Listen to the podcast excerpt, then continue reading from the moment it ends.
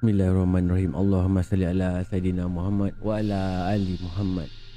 Assalamualaikum warahmatullahi wabarakatuh. Salam sejahtera, salam satu Malaysia dan salam satu Nusantara. Welcome back to Malam Mistik. Nama aku Anas Rahmat, storyteller yang mengantui malam sunyi anda. Apa khabar korang semua? Diam tak diam, dah macam nak dekat je raya ni kan?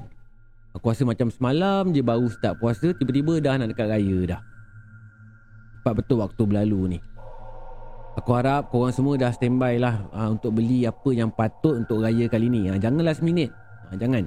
Ha, aku takut raya awal macam tahun lepas. Ha, semuanya jadi last minute. Ha, sama lah macam aku last raya tahun lepas. Buat konten pun last minute. So, malam ni aku nak sembang dengan korang dua buah kisah. Ha, kisah camping masa zaman kanak-kanak sekolah rendah dulu. Aku rasa ramai di antara kita ni ada pengalaman ikut aktiviti sekolah bercamping. Betul tak? Kan aku rasa banyaklah ramailah di antara kita yang pernah lakukan benda ni. Sama juga dengan aku ni. Kisah pertama ni dikongsikan oleh James. James ni orang Sarawak. Cerita yang kedua pula aku petik daripada satu blog tempatan. Ah, nanti aku letakkan linknya dekat bawah ni. Sebelum tu aku nak minta korang seperti biasa belanja subscribe dulu channel Anas Rahmat ni buat yang masih belum subscribe channel aku ni. Terima kasih banyak-banyak aku ucapkan. So, aku pun tak nak sembang panjang-panjang malam ni. Ha, sembang benda yang tak sepatutnya. Jom layan cerita yang pertama ni. Let's go.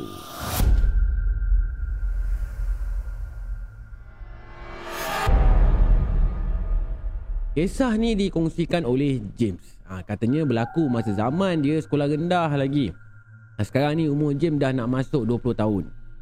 Kisahnya macam ni. Nak dijadikan cerita Masa tu sekolah gym ni adakan satu aktiviti camping untuk pelajar tertentu. Ha, Tak semua pelajar sekolah gym ni pun ikut terlibat ha, dengan program tu. Hanya beberapa pelajar yang terpilih je untuk join program camping ni. Program tu bukanlah dibuat dekat sekolah James ha, Tapi program tu diadakan dekat sebuah sekolah menengah yang terletak dekat Sentubong Sarawak Kebetulannya sekolah tu terletak betul-betul dekat area tepi pantai. Tapi Jam ni tak bagi tahu aku pula apa nama sekolah tu. Ada cuma bagi tahu sekolah tu sekolah menengah letaknya dekat tepi pantai area Sentubong Sarawak. So pagi tu James dengan kawan-kawan dia yang terpilih tu bertolaklah daripada sekolah dia orang ni naik bas yang disediakan oleh pihak sekolah. Sampai dekat sekolah menengah yang anjurkan program camping tu Waktu tu jam dah lebih kurang pukul 12 tengah hari. So sampai-sampai je dekat situ Diorang semua ni kena dengar talimat dulu. Ha, Lepas tu diorang ni pun dipecahkan kepada beberapa kumpulan. Satu kumpulan tu ada lima orang Ada satu kumpulan tu enam orang. Lima hingga enam orang lah dalam satu kumpulan. Ha, Yang akan ditempatkan dalam satu kemah. Diorang ni semua akan camping dekat sekolah tu selama tiga hari dua malam Hari pertama camping tu tak ada pun perkara-perkara pelik yang berlaku. Semuanya nampak elok, nampak normal je. James dengan kawan-kawan dia ni pun memang enjoy lah dengan setiap aktiviti yang dibuat pihak penganjur tu. Tapi cerita seram ni berlaku bermula dari hari kedua diorang camping dekat situ. Masuk hari kedua camping, dari pagi hinggalah ke petang semua pelajar pun memang dibizikan dengan macam-macam aktiviti. Hinggalah aktiviti tahir orang ni pada waktu malam. Memandangkan malam tu adalah malam terakhir orang berkemping, so aktiviti orang tu berakhir lewat sikit tak sama seperti semalamnya. Malam tu aktiviti habis hingga ke 11 malam lebih dah. So lepas je aktiviti malam tu selesai, James dengan kawan-kawan dia ni terasa macam nak buang air kecil. So diorang ni pun sama-samalah menuju pergi ke tandas. Sampai-sampai dekat tandas Diorang tengok tandas lelaki Rupa-rupanya tak ada elektrik. So nak tak nak terpaksalah Diorang ni semua gunakan tandas perempuan. Baru je diorang ni nak masuk ke tandas perempuan tu Tiba-tiba Diorang ni terdengar ada air dekat tandas lelaki tu Macam ada orang yang buka pilihnya Masa ni memang memang bulu roma si James ni.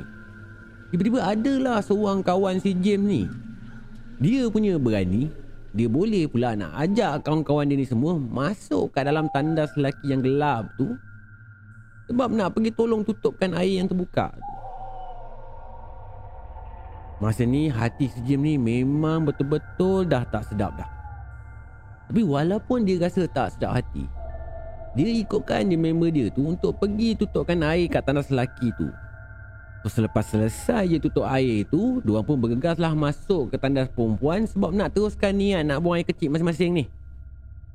Kawan-kawan James yang masuk dulu, ah, James dengan kawan dia seorang lagi ni terpaksa tunggu dekat luar bilik toilet tu. Diorang ni sebenarnya bergilir-gilir masuk kat bilik tandas tu. Ha, sebab kat tandas sekolah kan dia ada banyak pintu kan dalam dalam satu toilet kan. So James ni dengan kawan seorang lagi terpaksa tunggu kat luar sebab yang toilet yang ada dalam tu semua dah available. Kawan dia dah vacant dah masing-masing kat dalam toilet tu. So tengah si James dengan kawan dia ni tunggu turn diorang nak buang air kecil tu. Tiba-tiba dengan tak semena-mena lampu dalam bilik air tu jadi berkelip-kelip. Hmm. Hati diorang masa tu pun dah mula berdebar-debar dah. Dup dap dup dap dup dap jantung. Tiba-tiba dia dengan kawan dia tu ternampak satu kelibat bayang-bayang hitam duduk melintas kat depan pintu. Bukan sekali je benda lah tu melintas Tapi dua tiga kali jugalah benda lah tu melintas. Ha, Masa ni memang diorang semua dah cuak sangat dah. Perasaan takut tu pun apa lagi Automatik je lah kan dia datang. Terus salah seorang daripada kawan si James ni Cepat-cepat dia laungkan azan Selepas daripada member dia tu laungkan azan Keadaan macam automatik je jadi tenang balik. So diorang ni pun bila dah tenang tu apa lagi? Memang tak tunggu lama lah kan? Teruslah bergegas balik ke kemah masing-masing. Memang tak menyempat lah si James ni nak membuang. Masa dekat kemah tu Lebih kurang pukul 12 uh, malam macam tu Si Jim ni mula dah terasa macam nak terkucil lagi sekali. Yelah kan Tadi kan tak sempat nak terkucil Tapi dah cabut lari kan Lah ni barulah dia terasa nak membuang balik ha. Sebenarnya guys Kalau ikutkan hati si James ni Memang dia tak nak pergi lagi ke tandas tu ha, Sebab dia pun tahu betapa seramnya Kejadian yang awal-awal tadi tu berlaku Tapi memandangkan dia memang dah tak tahan sangat masa tu Nak tak nak kena jugalah dia pergi ke tandas tu sekali lagi. So dia pun ajaklah kawan dia yang skemah dengan dia, ajak temankan dia. So nasib baiklah kawan dia ni setuju nak tolong temankan dia. At least taklah seorang-seorang dia ke tandas yang boleh tahan juga seramnya tu kan. Sampai-sampai dekat tandas tu, Jam ni pun masuk ke tandas yang pintunya first sekali. Ha, kawan dia pula guna tandas sebelah. Bila James keluar je daripada bilik air tu, dia tengok kawan dia masih lagi dekat dalam So kenalah dia tunggu kawan dia Selesaikan hajat kawan dia tu Tunggu punya tunggu punya tunggu. Tapi lama berbenar pula kawannya kat dalam tandas tu. So si James ni pun teriaklah kat member dia ni. Oi Cepatlah sikit. Lepas tu kawan dia pun jawab. Sekejap. So bila kawan dia dah cakap Dah jawab macam tu si James ni pun teruslah menunggu dan terus menunggu. Dekat 10 minit jugalah si James tunggu kawan dia dekat luar tu. Tapi kawan dia ni tak keluar juga. Dia pun teriaklah lagi sekali dekat kawan dia ni. Woi, engkau lama lagi ke? Aku nak balik dulu kalau engkau lama lagi ni. Tapi kali ni langsung kawan dia tu tak respon. Patah ayat pun Langsung dia tak dengar kawan dia ni menjawab Masa ni si Jim ni pun hairan juga Apa yang kawan dia ni Buat lama-lama kat dalam toilet tu? Senyap pula tu. Tertidur ke agaknya kat dalam toilet tu kan? Bila dah beberapa kali si Jim ni teriak Tapi kawannya tu tak menjawab Akhirnya dia pun ambil keputusan Untuk balik je ke kemah. Ha, Lagipun mata dia ni dah macam mengantuk sangat dah. Kalau nak menunggukan kawannya tu Entah berapa lama agaknya nanti Barulah kawan dia ni nak selesai kan? So dia balik je Sampai dekat kemah Si Jim ni Dia betul-betul terkejut. Bila kawan yang dia tunggu tadi kat dalam jamban tu Rupa-rupanya Dah sampai dulu dah dekat kemah. So si Jim ni pun cepat-cepatlah tanya dekat kawan dia.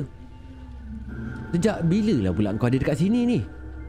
Kawannya pun jawab Lah Tadi masa kau kat dalam tandas tu Kan aku dah bagi tahu kan kau Aku nak balik kemah dulu. Kau lama sangat dalam tandas tu. So aku balik je dulu. Apa nak aku tunggu? Kau Aku panggil-panggil pun kau tak teriak. Masa ni terus berderau jantung si James. Dia memang langsung tak dengar Yang kawan dia bagi tahu Yang kawan dia nak balik ke kemah. Memang tak dengar langsung. Yang lagi buat dia berderau Bila dia sendiri berborak dengan kawan dia Masa kawan dia tu dalam toilet tu Memang mati-mati yang diingatkan Yang dia borak tu dengan kawan dia. Ha. Kalau yang dia borak tu bukan kawan dia Agaknya dengan siapa pula yang dia borak ni kan? Tak lama lepas dia masuk ke kemah Tiba-tiba dia dengar ada kecoh-kecoh dekat luar. Datangnya daripada kemah dekat kawasan belah perempuan. Rupa-rupanya ada pelajar perempuan yang kena histeria Lagilah buatkan Jim ni Dia rasa kecut je perut dia. Malam tu Dalam kekecohan tu Tiba-tiba hujan lebat pun turun.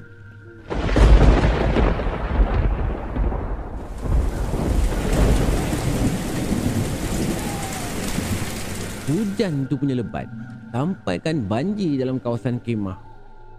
So bila air pun dah masuk dalam kawasan kemah semua pelajar yang tidur dalam kemah tu Semua kena bergalih ke dalam dewan.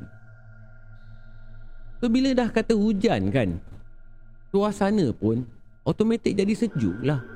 Bila kata dah sejuk malam-malam macam tu Automatik jugalah perasaan nak terkucil tu pun datang lagi. Masa ni dah pukul 3 pagi dah. Kali lagi si James ni dia nak terkucil ha, Tapi hati dia ni betul-betul berbelah bagi. Sama ada nak pergi toilet ke ataupun tidak. Bila dia fikirkan dua kejadian yang berlaku kat tandas sebelum ni. Ha, Tapi Kalau dia tak pergi Takut dia terkencing pula dalam seluar kan.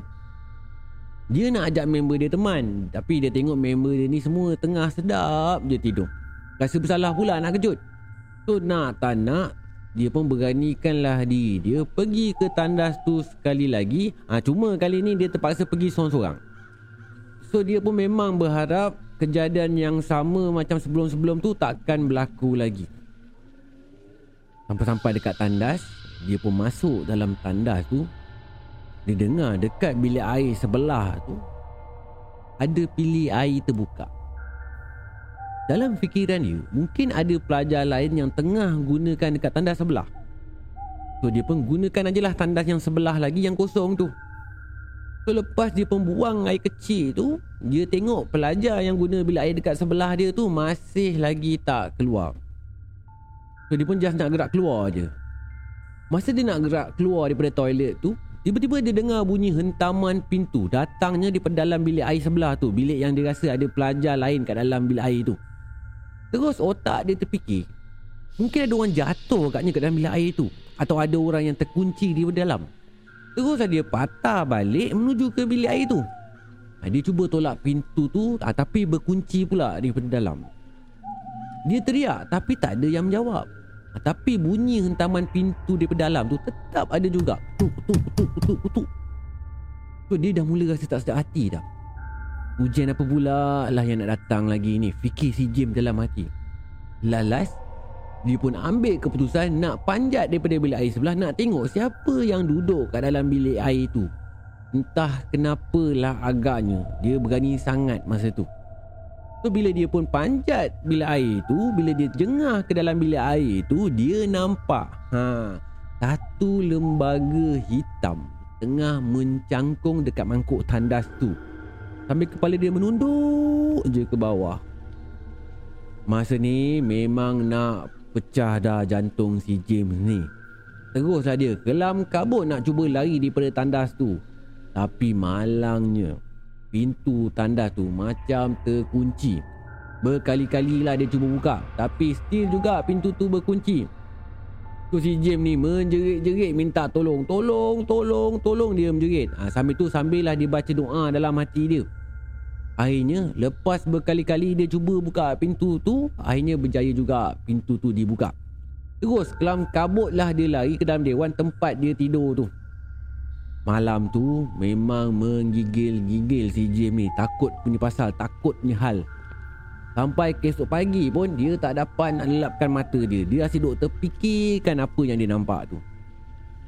Kata James ni Itu adalah pertama kali dia berdepan dengan perkara mistik ni Dan pengalaman tu memang dia takkan dapat lupakan sepanjang hidup dia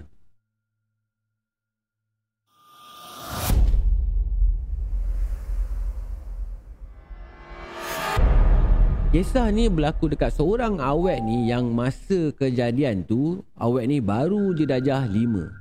Memandangkan dalam cerita ni dia tak letak pun nama dia siapa so aku main letak je nama dia sebagai Nora. Kejadian ni berlaku masa dia join satu program perkemahan sekolah dia dekat pantai Tanjung Balau, Kota Tinggi, Negeri Johor. Dari hari pertama camping lagi kata si Nora ni dah macam-macam kejadian dah yang berlaku. Ha, senang cakap memang taman lah sepanjang program campingnya masa tu. Kisahnya macam ni. Masa mula-mula diorang ni sampai dekat tapak program tu, benda pertama yang diorang buat, diorang kena kemas-kemaskan kawasan perkemahan tu. Ha, lepas tu diorang pun pasang-pasang lah kemah. Lepas diorang pasang kemah, diorang ni semua dipecahkan pada enam kumpulan mengikut enam kemah yang diorang pasang. Lepas tu barulah diorang ni jalankan aktiviti. Tapi bila masuk je waktu senja, dengan tiba-tiba ada seorang kakak ni tiba-tiba dia jadi histeria. Tu haralah kawasan perkemahan tu sekejap. Tu panik jugalah Nora masa tu. Sebab baru je hari pertama kempen kat situ kan Tiba-tiba dah ada hal yang panik pula yang berlaku Waktu malamnya Masa nak tidur tu Kebetulannya si Nora ni ditempatkan pula Dengan satu kemah dengan kakak yang kena histeria tadi tu Lagilah buatkan si Nora ni Dia rasa susah nak tidur Dekat dalam hati si Nora ni terasa seram je. Seram lah kan? Satu kemah dengan kakak yang kena histeria tu. Lagilah Nora ni budak lagi. Tu memang susah betul lah mata dia nak lelap malam tu. Dalam masa tengah berkelip-kelip mata si Nora ni tak boleh nak tidur tu Tiba-tiba cikgu yang tidur satu kemah dengan dorang ni Ajak Nora ni bangun temankan dia baca Yasin. Dalam hati si Nora ni terfikir juga. Cikgu ni macam tahu-tahu dia Nora ni belum tidur Tiba-tiba kakak yang kena histeria tu pun bangun sekali Katanya dia panas Panas sangat badan dia Dan dan terus dia nak buka zip kemah tu Cikgu yang skema tu pun tak bagilah kakak tu buka zip kemah yang kat bahagian luar tu. Dia kata kalau nak buka, buka je lah lapisan yang luar je. Yang lapisan kelambu tu biar je lah tertutup kan. Lagipun dah malam sangat kan, tak elok kalau nak buka pintu kemah besar-besar. Tapi kakak tu punya degil, dia nak juga buka dua-dua lapisan pintu kemah tu. Lepas je dia buka zip pintu kemah tu, dia pun just duduk je dekat depan pintu kemah tu sambil peluk lutut dia. Lepas tu dia goyang-goyangkan badan dia Ke depan ke belakang Ke depan ke belakang. Sambil melilau mata dia Tenung luar. Sambil mulut dia tu macam humming tau Macam menggumam. Ha, Sambil menyanyi-nyanyikan lagu macam Humming macam So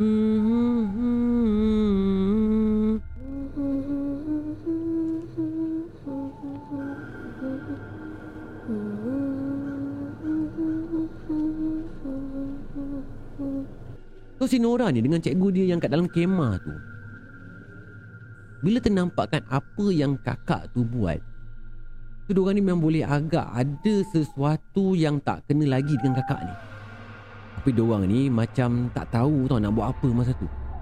Si Nora ni tengok muka cikgu Yang cikgunya pula tengok muka si Nora ni. Masing-masing macam blur sekejap.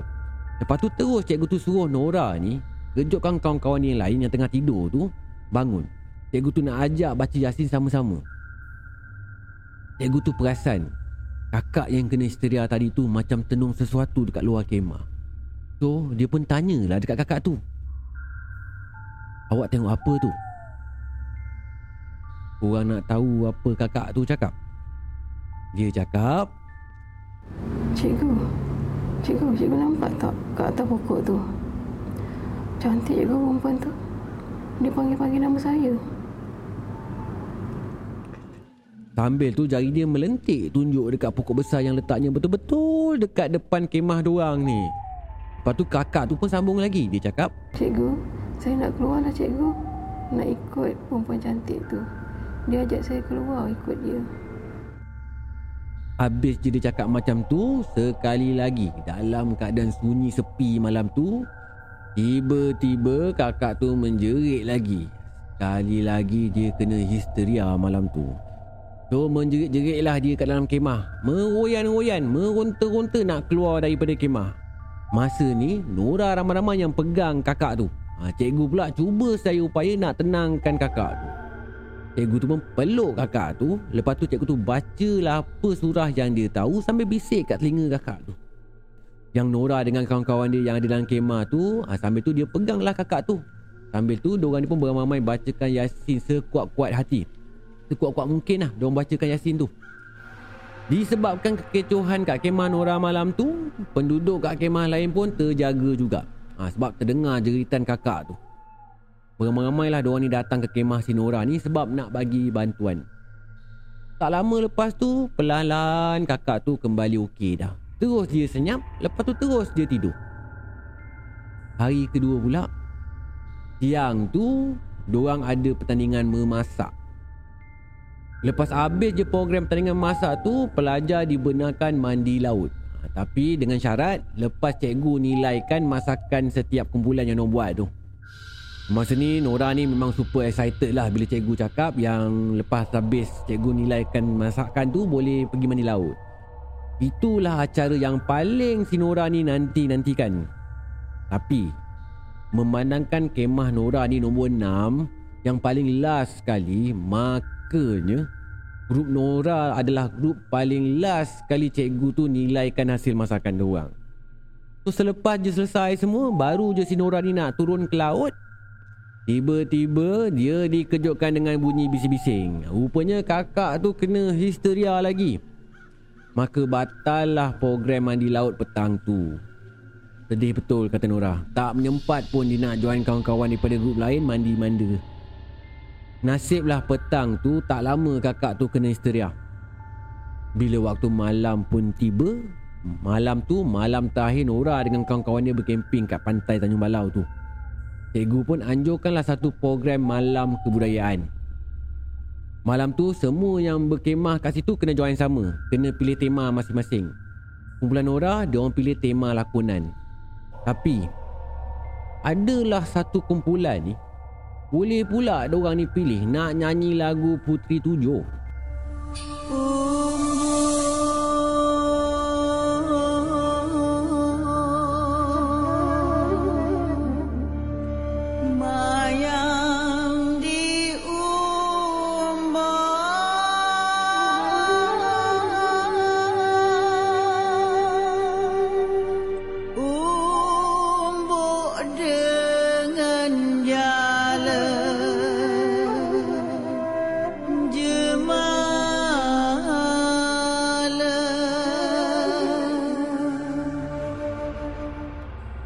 Nak nyanyi lagu Putri Tujuh dekat kawasan tepi pantai tu. Aduh.